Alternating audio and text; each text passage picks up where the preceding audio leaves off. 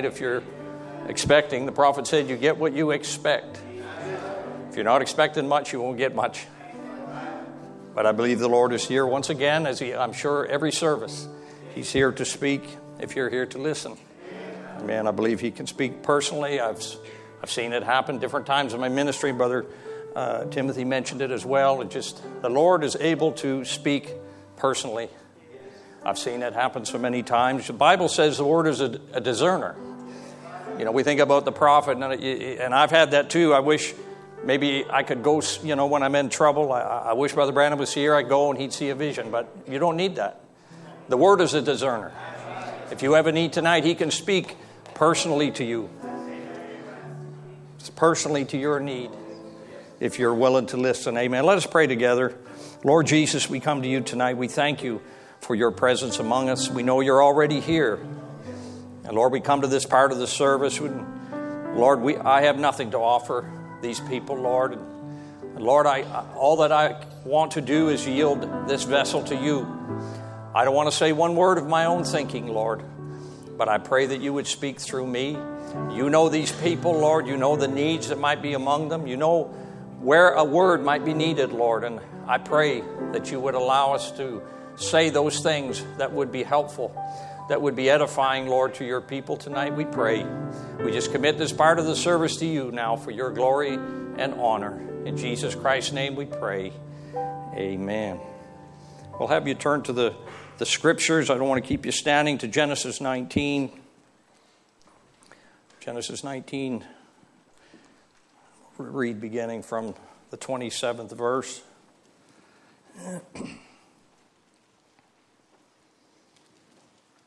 through to the 29th verse. And Abraham got up early in the morning to the place where he stood before the Lord. And he looked toward Sodom and Gomorrah, and behold, all the land of the plain, and beheld, and lo, the smoke of the country went up as the smoke of a furnace. And it came to pass when God destroyed the cities of the plain that God remembered Abraham and sent Lot out of the midst of the overthrow when he overthrew the cities in the which Lot dwelt. You may be seated. Before I before I speak on, on what the Lord's put on my heart tonight, there was I was listening as I was coming up here. I was in New Orleans here for, for work, and I, and I drove up today, which is a little bit of a drive. And so I had the opportunity to listen to a message, and, and the message I listened to was I stand at the door and knock. And in there, Brother Branham you know, gives the example, and he uses it in many places. He talks about, he said, if I was hungry and somebody gave me 25 cents, he said, you know, I could be just as happy with that as with the bread that I need. But in this message, he, hit, he went on in a little bit more detail because, and I think it's something that maybe we miss. So the purchase power is, is, is equivalent to the faith that we, that we get when we, you know, and that's the piece. But, but, the, but the prophet preached another message that said, tested faith produces goods. And we're maybe not accustomed to the fact that many times God tests us a little bit with our faith because you don't need faith if your need is met. If God comes tonight and you reach out and you, you get an instant healing, an instant answer, well, there's no faith being exercised too much there, but but the faith is what stands there in the place of the thing that you hope for. That's what the Bible says. It's an actual substance. And so, and so Brother Branham said, I'm just as good with this 25 cents in my hand. But I want you to notice some things he said that really kind of struck me. He said, he said, I get this 25 cents, and he said, I go down the street. And he said, I cross over the river, and I go through the briar patch. So, you know, he, he doesn't get the bread right off. Doesn't happen overnight sometimes. He said, I'm getting hungrier. I'm getting hungrier all the time. He said, I haven't got the bread yet, but all the time I'm going, I'm rejoicing. Because I've got the purchase power, but not just the purchase power, Brother Branham said, but the assurance that the bread belongs to me. And that's the thing the devil, I think, gets a lot of us at is, is we believe that God can do it. We believe God can heal us. We believe God can deliver us. We believe God can save our loved ones. He can do it, but you got to go from the can to the will. That God will do it, that it's mine. It's not just possible, but that it's going to happen. And that's where the faith comes in. So he said, He said, I've got the purchase power and the assurance that the bread belongs to me. And he goes on, he said, Before I get there, he said, I might have cramps. I'm so hungry. He said, I might have cramps. I, I might get delirious, he said, till I'm fighting my way through the bushes like a madman. He said, I could get like that. That's how bad it could get. But as long as I'm holding the 25 cents, he said, the bread has got to come. It has got to come. So, what is the devil doing when you get that faith in a service that the Lord is going to meet your need? Now, the devil's trying to get you to lose that 25 cents. You've got it in your hand, but he's trying to knock it out of your hand. About a year ago, and it's a story for another day, but I was running. I run a little bit for exercise, and I was going across the road street with a fellow. I was ahead of him, and this lady was coming in a car. I thought she saw me, but she didn't, and she was traveling fairly quickly, and I got hit and thrown about 20 feet in the air. But I had pulled my phone out because I was near the end of my run, and it and it knocked the phone out of my hand. But I didn't actually know it did. And if it wasn't for the fellow that was there, I wouldn't have even got it back, probably. I, I wasn't even looking for it because of the distraction. So you're, you're claiming something. You got the 25 cents. You're claiming something. Then the devil comes along with something else and he tries to get you to let go of that faith you got. But you've got to hold on to that for dear life because that is your assurance of your victory of whatever it is that you're claiming. Because God will come through. He will. He'll come through, He'll bring it to pass, but we can't prescribe when. Prophet said we can't say, we can't tell God when. He will answer, but we can't prescribe when it's going to be. Now, I want to go to my thought. I, I want to speak on the thought of when God remembers. When God remembers. Now, God, we know, Bible says God, is, he doesn't look like us. The Bible says we have never seen God. No man has seen God at any time. He dwells in another dimension. Prophet said he dwells in a place, he's, he's a being, he dwells in a place, but we don't know what he looks like. You know, he's in that realm, that other dimension that we can't see, but we know that he can come to this one whenever he chooses to and declare himself. But we do notice also in the scripture, because God wants to be personal with us, that throughout the scriptures we see the Bible describe him with these personal attributes. He personifies many of his attributes, so we read about God hearing, we read about God speaking and, and touching, and all these things that are human attributes, but we see God expressing those. And we also read and can see where it speaks about God's mind and about God's memory and about God remembering, is where we're coming to. But of course, God's memory is not like our memory. Our memory is, is not good many times. You know, it is said that every experience we ever have, that that those thoughts and those experiences are all there in our mind. Our trouble is bringing those memories and those thoughts to the forefront. Sometimes it takes a trigger. I was somewhere one time many years ago and, and, I, and I smelt a, a certain smell. And when I smelt that, it took me back to when I was in elementary school when my mother used to pack me a lunch in this particular i had a lunch box a yellow lunch box that flipped open i had a thermos on one side my lunch in the other and she used to tape a dime or 10, 15 cents in the top I'd use to buy milk. And all of a sudden, that, that memory, which I probably hadn't thought about maybe since then, come flooding back just from that trigger. But God doesn't need a trigger for his memory because he knows everything that has ever happened or ever will happen. But God does remember. And, and, and, but his, his remembrance, if you take the definition of remember, it just simply means to call to mind. And with God, He can call to mind any thought at any time. And so, every promise that God has ever made in the scriptures, He has not forgotten it. But there's a time when He will bring that thought forward, He will remember it. It could be triggered by something that we do, or it could be just something He does. And we want to look at a few examples in the scripture just to build some background for this thought. I want to look at Noah, first of all. We all know the story of Noah, how that he was called out that God was going to send a judgment upon the earth, a flood of waters. He understood that. He believed that. He preached a message. He built an ark. And then there was a day that came when God sent the animals in and told Noah, It's your turn now to go in the ark. And he closes the door. I want to look at this timeline. There's many descriptions of how the timing of this went. I'm just taking one of them. They're all fairly close. But we know that he went in the ark And he was there for seven days, first of all. Nothing happened, no rain. Brother Branham talks about that. I'm not going to take that time. So he's there for seven days. Then the rain begins. And it rains for 40 days and 40 nights. So now he's in the ark for 47 days. Now, the purpose of this flood, as Noah understands it, is to destroy all flesh that breathe the breath. Well, after that 47 days, maybe add a couple days if you want, pretty much everything was gone then. The work was accomplished. And, and it doesn't say much about what Noah thought, but if, if I was Noah sitting in the ark with what I understood about things, I'd be kind of thinking it was soon time to get out. You know, because the work is done. Why am I still here? But yet we know that the flood covered the earth for another 150 days after that. So now we're up to 197 days. Why? And, and I, I can't imagine that Noah wouldn't have thought that in his mind. You know, why is God waiting? Why is God delaying, you know, uh, taking me out? And maybe somebody has an answer, but we know that many a times we go through things in life for which the answer escapes us. We don't know why it happens. And the why question is not wrong, it's just the, it's the attitude with which we, we have it. But, but wondering why is normal. It's normal. You remember Gideon in the Bible. Gideon uh, was there, a faithful man, a believer, but, but you know, he was under the pressure of the enemy all the time. And this man, this angel of the Lord, comes to Gideon.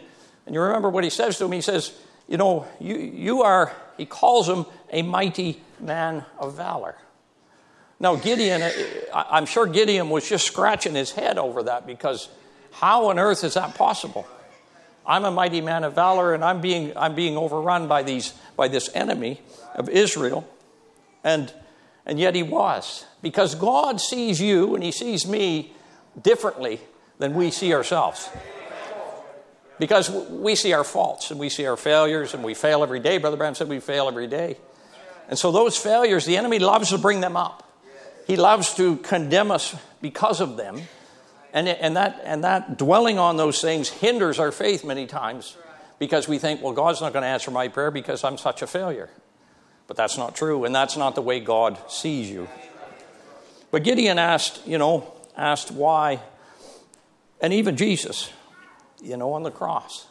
Jesus was on the cross there, and we know the weight of the sins coming upon his shoulders, and as that takes place, we know that the, the, the, Father, whose presence he's always felt his whole life, and now in his darkest time, sometimes that's the way it seems in your darkest trial, when you're looking for God, it's when he seems to vanish. And so he, he feels the presence of the Father pulling away and he cries out, he says, My God, my God, why? Why have you forsaken me? Why? And so the why question is not the problem. But remember, God never goes far, even if he seems away. Remember Job in the Bible in his trial, in his deep trial, he went looking for God. You read the scripture. I look forward. Can't find him. I look backward. I look left and I look to the right. He, he's not there. In fact, he even said, he even acknowledged that God was hiding himself. He was hiding himself. But he had a revelation which we all need to have that even if you can't see God, he can always see you. Job said he knew that the Lord knows the way that I take, he said. He knows where you are. There's no pit that's so black that God's eyes can't pierce down into it. There's no place you can be where God doesn't see where you are. And so Noah's in the ark for all this time 150, 197 days now.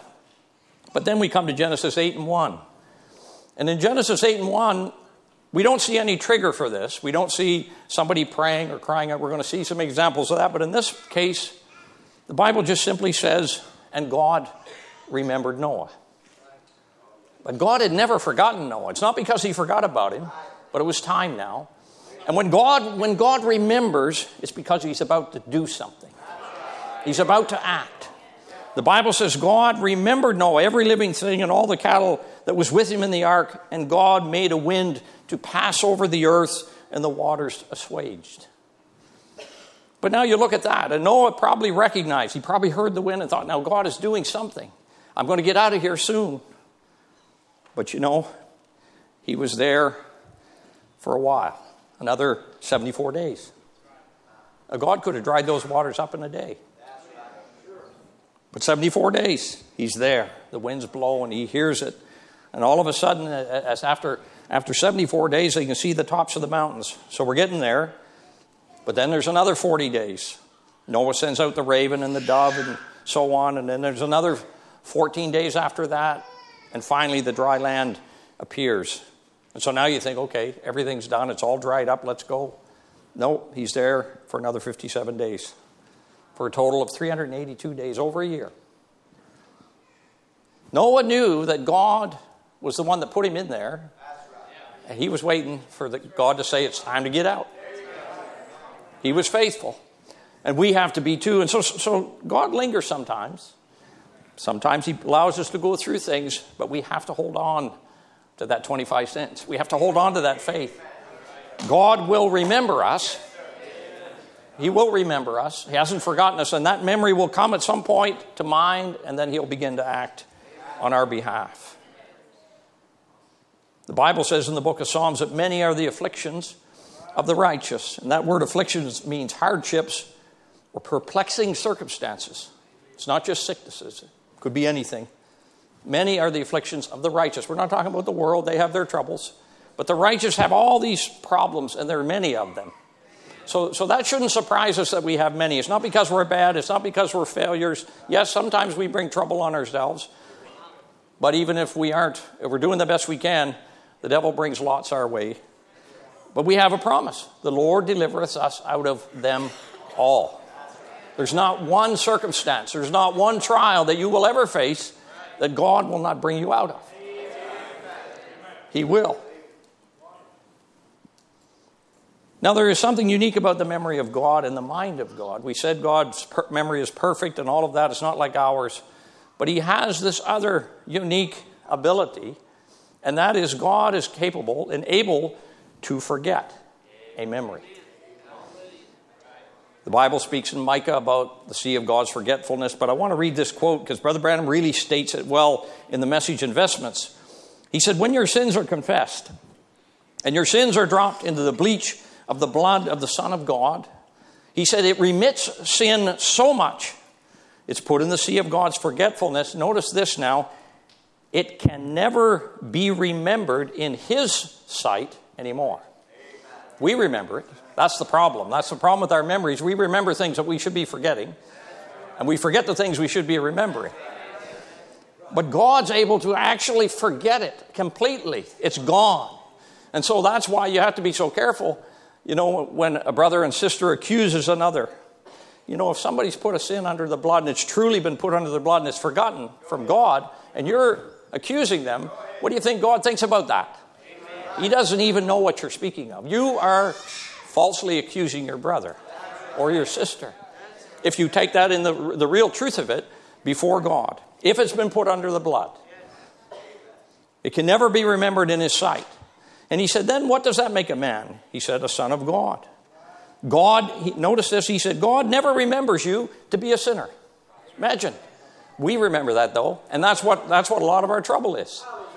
We remember those mistakes. But God doesn't remember them if we've confessed them. He said, He doesn't remember you are as a sinner. You are a son. You are a daughter. He said, There's no more remembrance of sin at all. None. He puts it in the sea of forgetfulness, the bleach. The sea of forgetfulness, Brother Branham said, is Christ's blood that was shed for you. And therefore, he said, then you and you and God are Father and Son by Jesus Christ's grace, not by anything you've done, but by His grace. But you know, we, we think of those things and we hang on to those things and, and we remember them. And sometimes we remember other people's sins too, as I just said.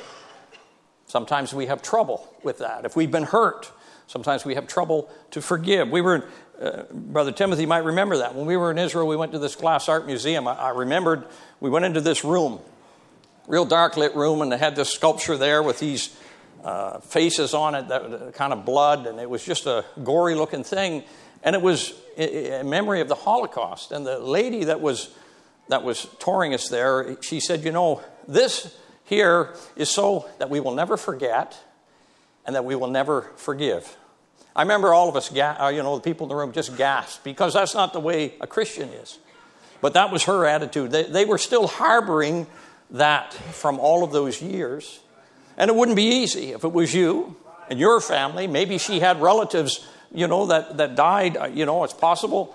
But she said, It's here so we don't forget and we don't forgive. But you have got to forgive. You might not be able to forget, that's just a limitation of these minds. But you've got to forgive. You've got to forgive. So it's, it's different. You know, God thinks differently in that respect. But it's important to remember that. So when we're approaching God, if we put these things under the blood, we, we can tell the devil he's a liar when he comes at us with these things because God doesn't know about them. They're, they're not on your record. You say, well, you know, is there going to, Brother Branham said, when you do wrong, you know, you're going to get a whipping for it. But that's not your problem, that's God. He'll do that. We all know that.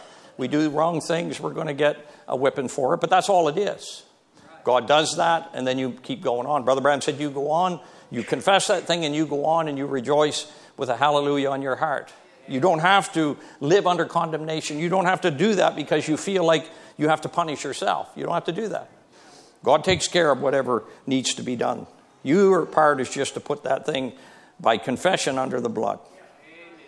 I want to talk about Rachel in the Bible. Another character who, you know, Jacob saw her at the well and he, and he loved her and wanted to marry her, and he served for seven years and then was tricked into taking Leah, and then another seven years he served for Rachel. Well, God noticed, and it's in the, it's in, I'm just going to read a few uh, selected verses in, in, Genesis 29 and verse 31, that, that God noticed that Leah was, the Bible says hated, but really it's that Leah wasn't really loved by, by Jacob. And so uh, the Bible says he opened Leah's womb. Because of that, he opened Leah's womb, but Rachel was barren.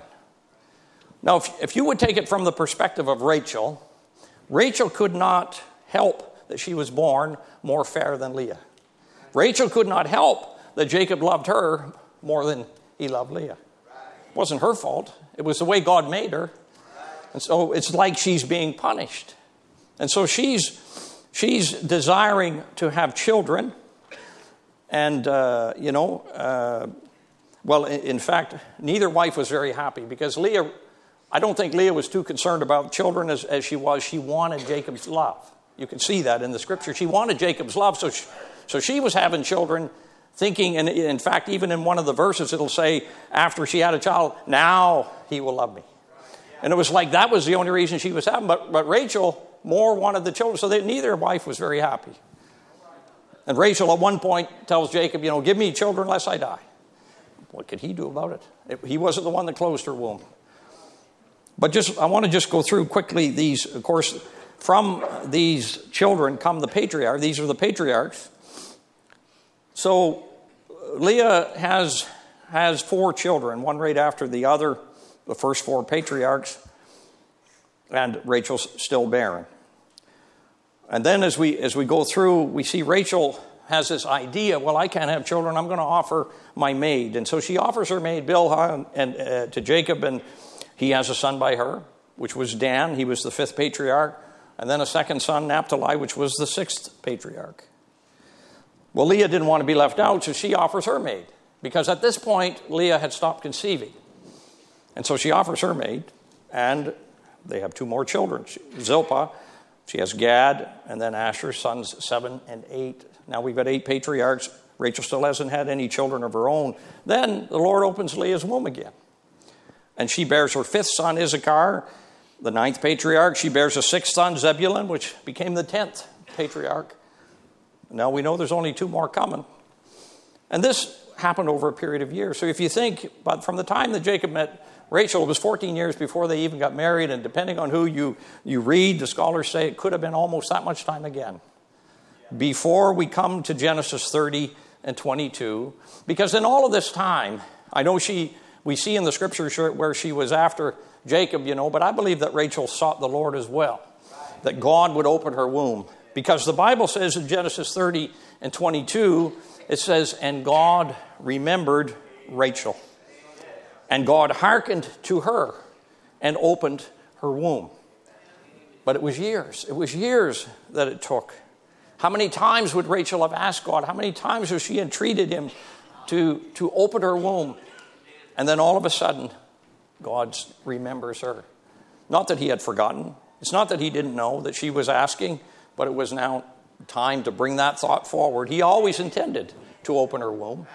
And now the time had come, and she opens her womb, and of course she has Joseph and then Benjamin dies in childbirth, and those are the those are the twelve patriarchs. But you know, you can look and say, well, why was she made to wait so long? And other people, you know, we see in the scripture they, they prayed and they got an instant answer. That's not up to us. The question. I think about the parable of the man that hired the workers in the book of Matthew, and he hired some early in the morning. And in the, if you read it, I don't want to take the time because I have a little bit to get through, and, uh, but he hires them in the morning and he tells them that he's going to give them a penny. And so then after he hires them, Bible says the third hour, and then, you know, he goes on the sixth hour, and at different times during the day, hired more. And in that, he said, I will give you what's right. He didn't say what he was paying them. And he come up to the 11th hour, and he hires someone, he hires some people at the 11th hour. Comes to the end of the day, and those workers who worked the shortest amount of time got paid first, and they got paid a penny as well. And of course, the people that labored the whole day, they didn't like that. But you know, he said, Am I not able to do with what I want? Am I not just? And I want you to think about it. You know, we've been serving the Lord. I've been, I was a boy when, when the message came our way, and, and so it's been, you know, 50 plus years uh, that, that the message has been that we've been serving the Lord in this message. And but you know, there's going to be people come in at the last hour, like the thief on the cross. Thief on the cross lived his entire life in sin. He gets on the cross, and, and he's there, and he recognizes, and he says, Lord, remember me. Remember me, he says. And here he's in his dying moments.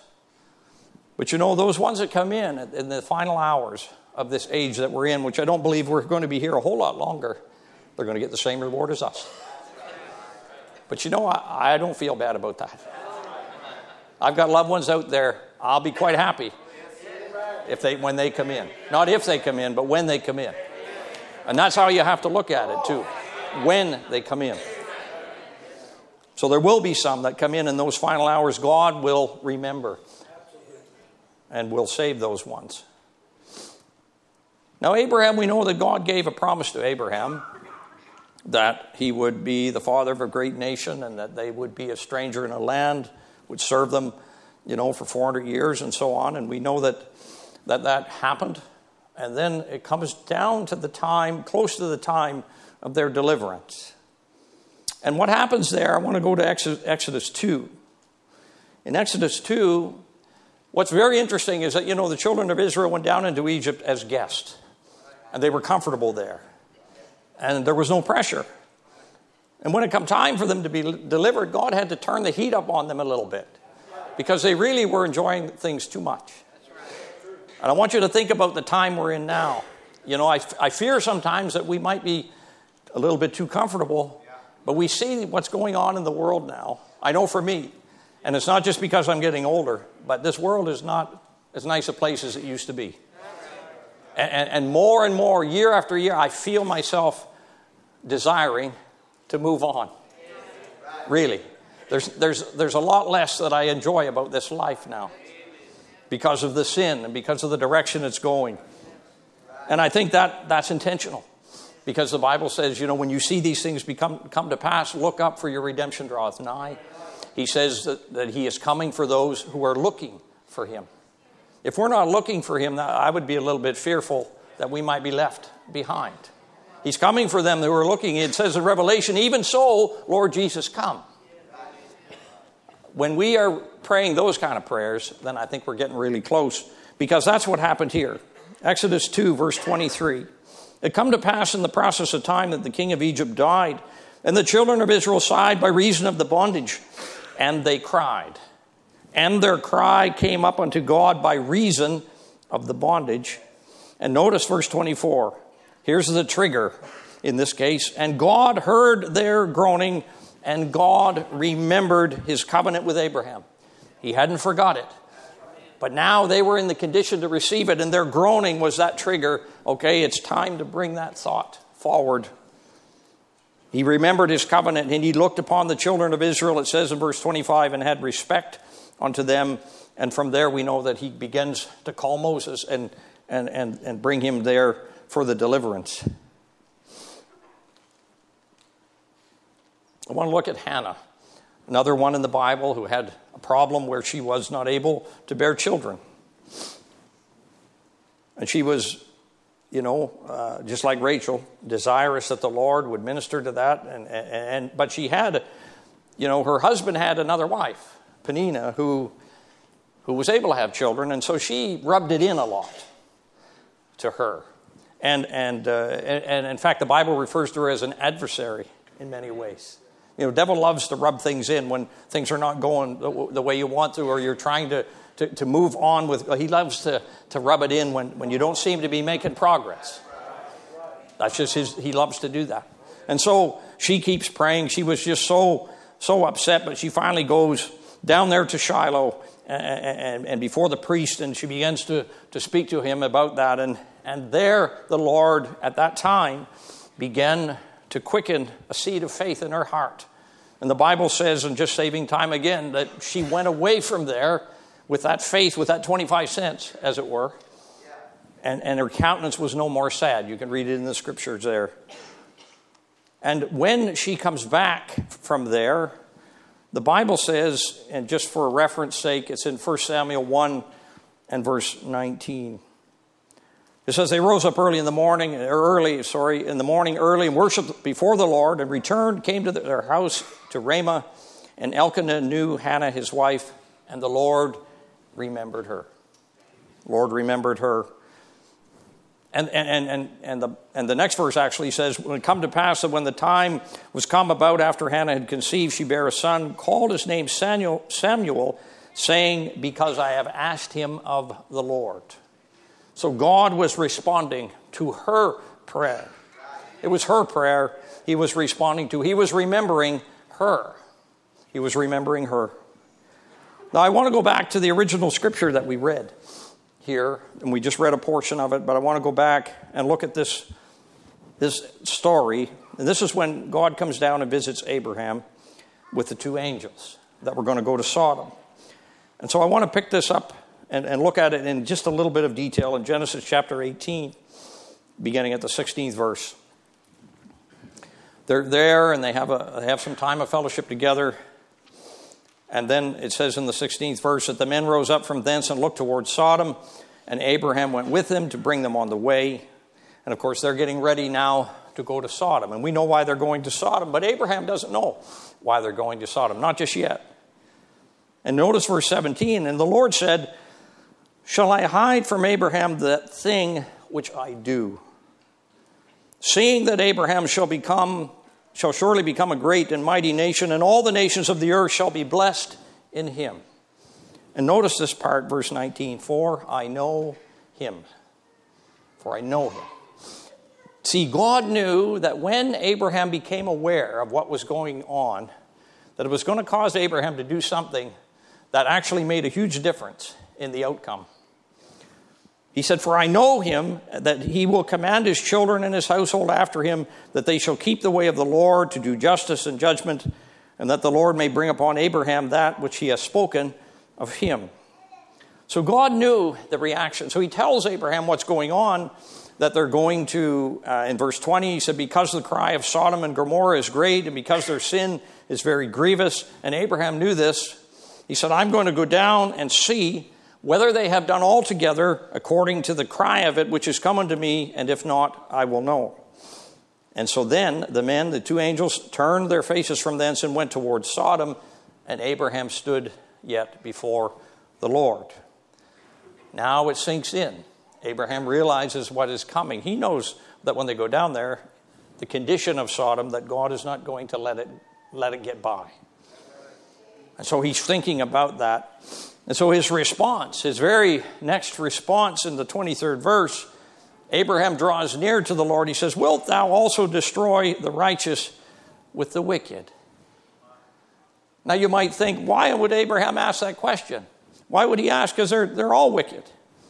He asked because he had family there, he had a nephew there.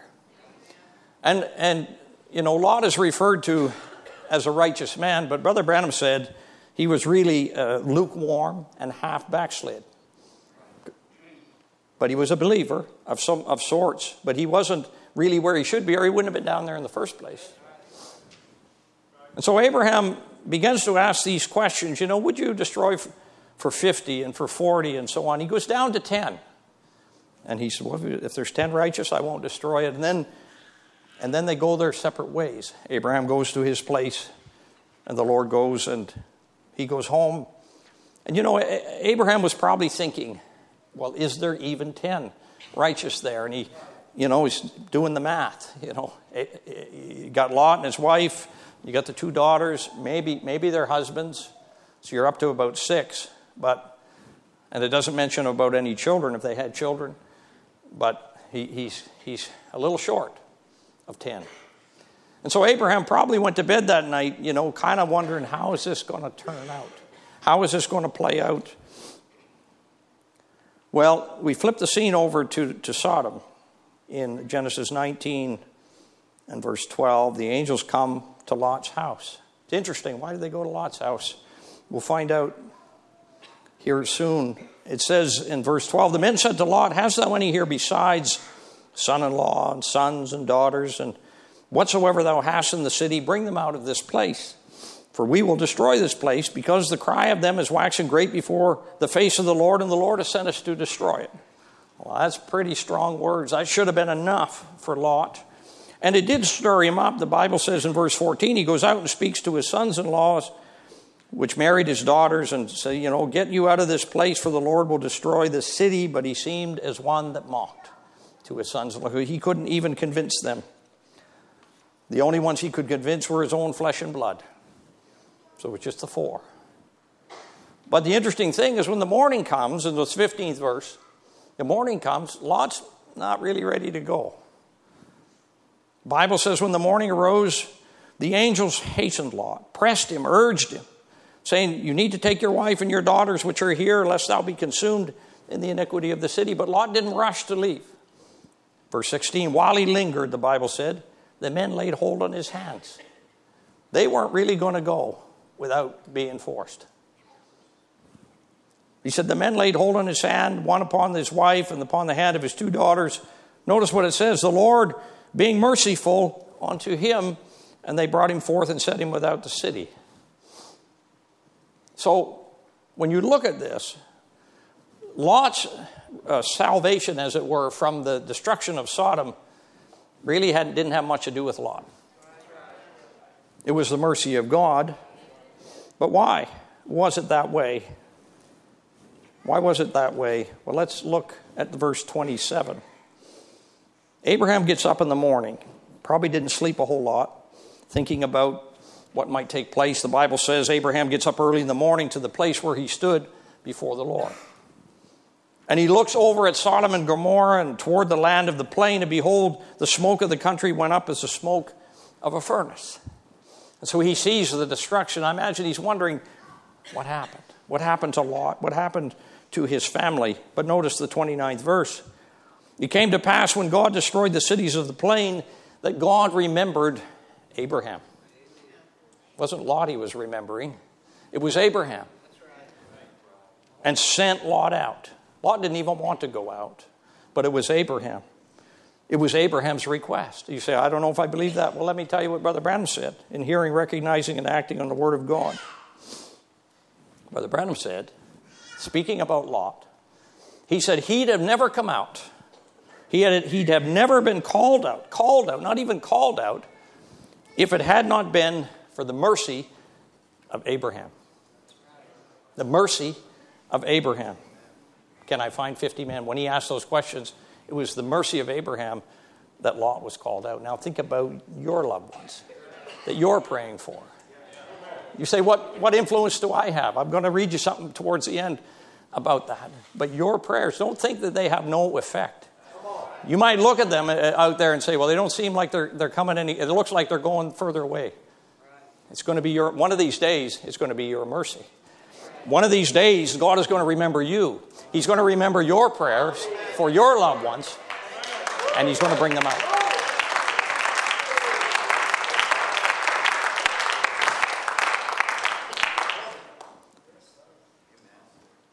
And you know, Prayer is so powerful, we, we underestimate it, that even the prayers of those that have passed on, you know, God answers those sometimes after they're gone. Brother Branham was having a baptismal service for his son, Billy Paul, and his nephew, Melvin. In 1950, he was, he was getting ready to baptize them, and he's, he relates this statement. He said, Heavenly Father, 1900 years since the scripture has been written, and your promise is still moving on. And he said, Now, Lord, here are these young people. There were two young ladies on his right. They've accepted you as their Savior. They believe the gospel story. To my left, Lord, is my little nephew Melvin and my own boy. He said, Oh God, if it's possible this morning that the two mothers could be called to look over the banister and to look down and see their boys now. He said, How happy I am, Lord, to know that you answer prayer. He said, That poor little mother Ruth, that would have been Melvin's mother. He said, That poor little mother Ruth, she's gone on years ago, but her prayer is answered now. The prayer is answered now. She prayed that he would love you and serve you, and he's making this stand this morning. To these others, their mothers maybe has gone on, Lord, we don't know. Thou does, but whatever, he said, answer prayer. There's another time Brother Branham gives an altar call. It's actually, it was in Shreveport, the message of love in 1956. And you're probably familiar with this quote, but this, this piece of the quote was always stood out to me the young people had come to the altar, and Brother Branham made the statement. He said, I feel, God, that everyone here at this altar has been accepted in your sight. That's a pretty rare thing. You know, I've been at youth camps at different times. People come to the altar, and a lot of them go through the same and put on the, you know, go through the same motions, but a lot, a lot of them walk away the same as they came, unfortunately. But Brother Branham said, I believe every one of these at the altar has been accepted. He said, Their names are on the book. Angels are singing, bells of heaven are ringing, Satan's defeated, and the and they're moving back down the corridors of hell with their black flags draping. But I want you to notice this. He said, The angels have gone to heaven to rejoice around the throne where mothers and fathers are waiting to hear the message coming back from this meeting. He said, They've got boys and girls sitting here where loved ones have gone on and they're waiting. I believe those loved ones that have gone on had also prayed for them. I've got two older brothers that don't serve the Lord. My mom and dad prayed for them absolutely all the time. And they're both gone. But I believe one of these days God's going to remember those prayers. You know, there's a scripture, and it's, it's been quoted often in Jeremiah where it talks about God is going to come and perform his good word and that he knows the thoughts that he thinks of us thoughts of peace to give us an expected end. You know, the, the believer, we, we know what's coming. We know what our end is. We know where things are going. We may not know tomorrow and specifically in our life, but we know where this is going to end up. And God's got good plans and good things in store for his people. But you know, the world doesn't have that. The sinner doesn't have that. But we have that confidence that God has an objective. And everything that God brings our way, it's with purpose. Nothing happens just accidental, nothing just happens randomly. It might seem that way to you. And it might seem surprising as well. Sometimes things happen that just shocks you, sometimes almost paralyzes you when, when you encounter some trials and tests. But nothing surprises God. He knew it was coming, He allowed it to be, He may have even ordained it to be. But God is, is, is going to bring everything. The Bible says all things work together for good to them that love the Lord. Very simple scripture, we quote it all the time, but sometimes it's hard to believe that when they're in the middle of the trouble. It's hard to believe there's going to be a good outcome. How can good come of this? But if you're a believer, when you get on the other side of that trial, you can look back and, and see how God brought you through and the purpose sometimes. Maybe you won't know all of all the ins and outs of it, but God will bring you through. It's not all valley. You know, the God of the mountain is God in the valley too. And so he has plans. He's going to give us an expected end. You know, I read one time Charles Spurgeon said, Blessed be God, it is an expected end.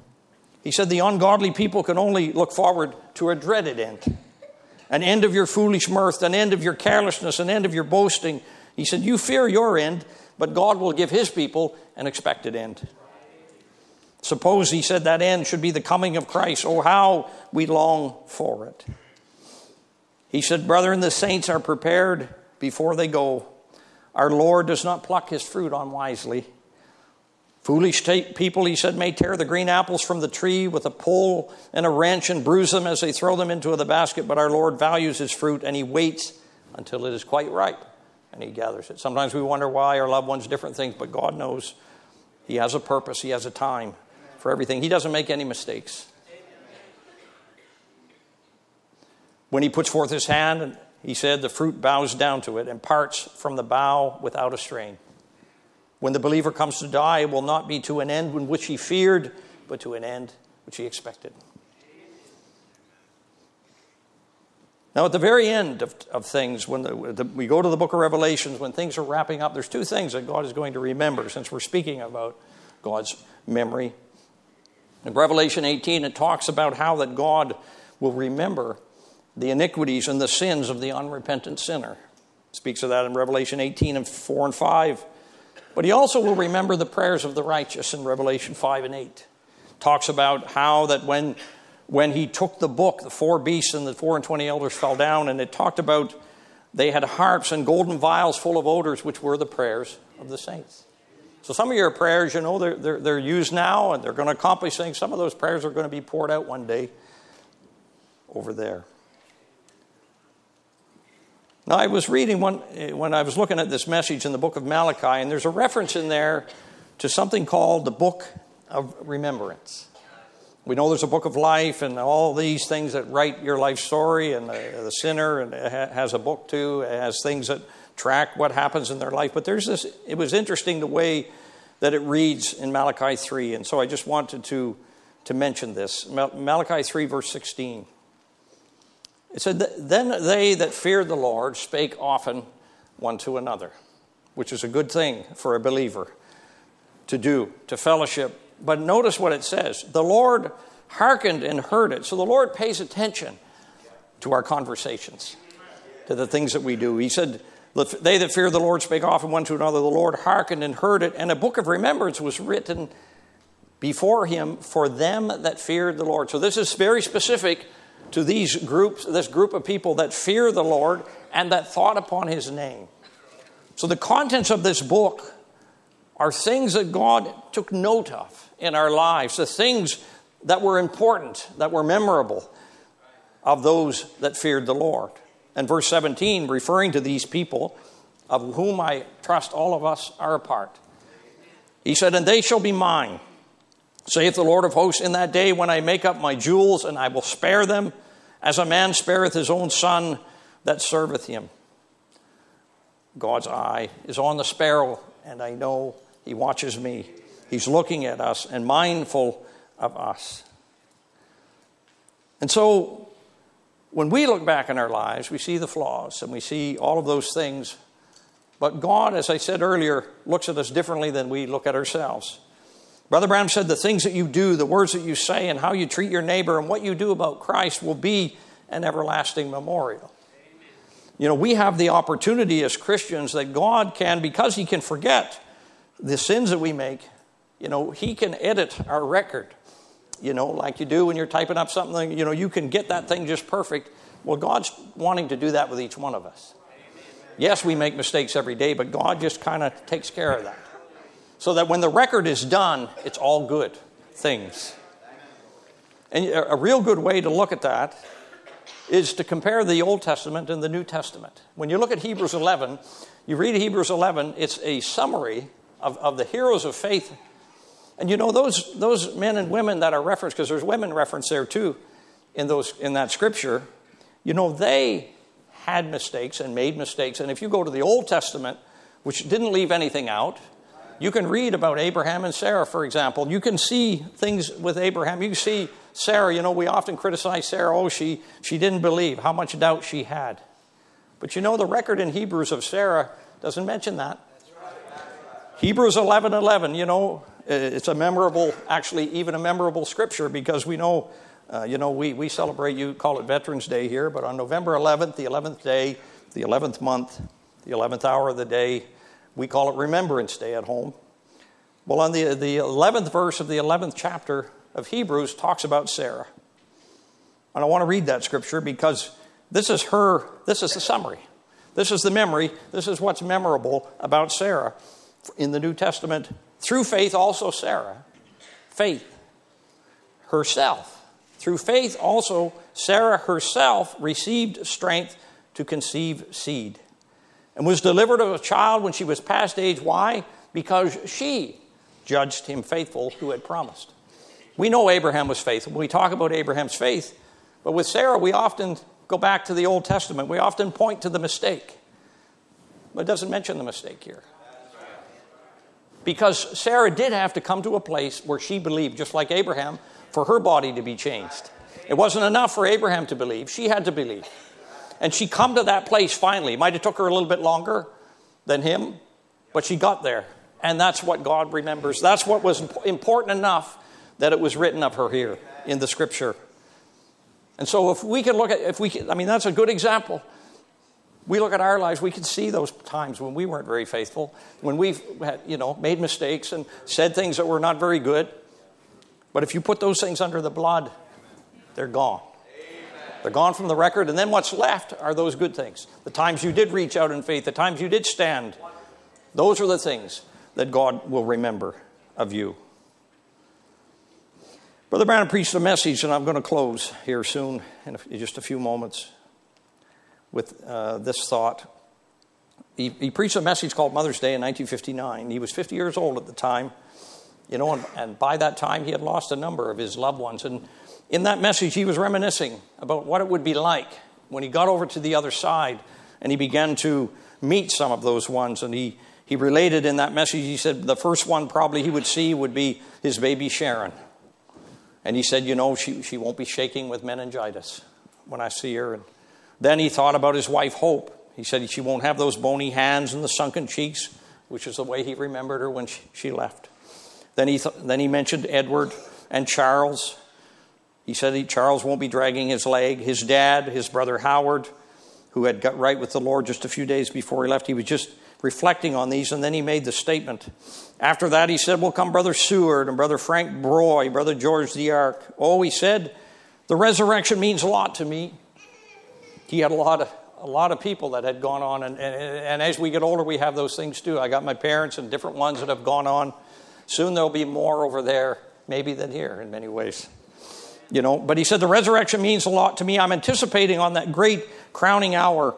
He said, As the light begins to spread, he said, We'll know as we are known. And we'll understand and we'll remember our acquaintances, the ones that's been here, been there. And I want you to catch this here. And you may have heard this before, but this has always been really striking to me. It's always been really encouraging to me. Brother Branham said, They'll, he said, he said, many many, he said, there'll be many there that we didn't even think would be there. Many there. Think about that. Can you, I can think of people. I can think of some of my loved ones right now that if the Lord was to come tonight, I would think, I don't know, in, in my flesh.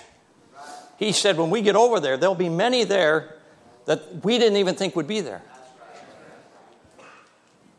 But I want you to, the, the, here's the thing why will they be there? I want you to notice what he said. He said, For I know it's at that time I believe that the bread that we have cast upon the human troubled waters will return to us upon that day. Why? It was your effort, it was my effort.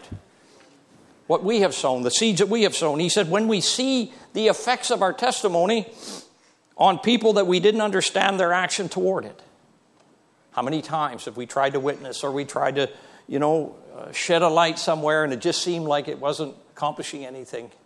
But it was. But it was. We didn't understand why they were acting that. He said, they'll probably be there. What a day that will be. And here's what and he goes on. He said, in the seeds that we sowed, not even thinking what they would do. We just sowed the seeds. He said, but here they are. The seeds that we sowed. And who are those seeds? He said, they brought forth precious fruits, those seeds that we sowed, those seeds that you have sown. He said, They brought forth precious fruits, and we will see them on that day, the wayward loved ones and relatives. And we all have them. We all have those wayward loved ones and relatives that we've been trying to sow seeds with, and sometimes we don't see, seems like it's not doing anything, but don't stop sowing the seeds. Because God will remember. Don't stop praying for them, because God will remember. One of these days. It may not be until we cross over that we see the realization of some of those. But that doesn't mean we should stop. God will do it. God will remember. He will remember you. He will remember your prayers. He knows you. Maybe the instrument players could come. I'd like to sing that song if you know it here, or you can sing it. He knows my name, He knows my every thought. He knows what you are going through, what you've gone through, what you will go through. There's nothing that will come your way in this life. There's no trial that He will bring you to that He will not bring you through. Doesn't matter what it is, how hard it is. It could be difficult, but He will bring you through. He will be faithful.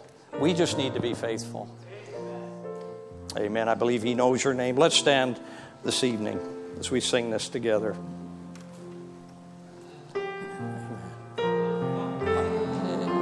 Have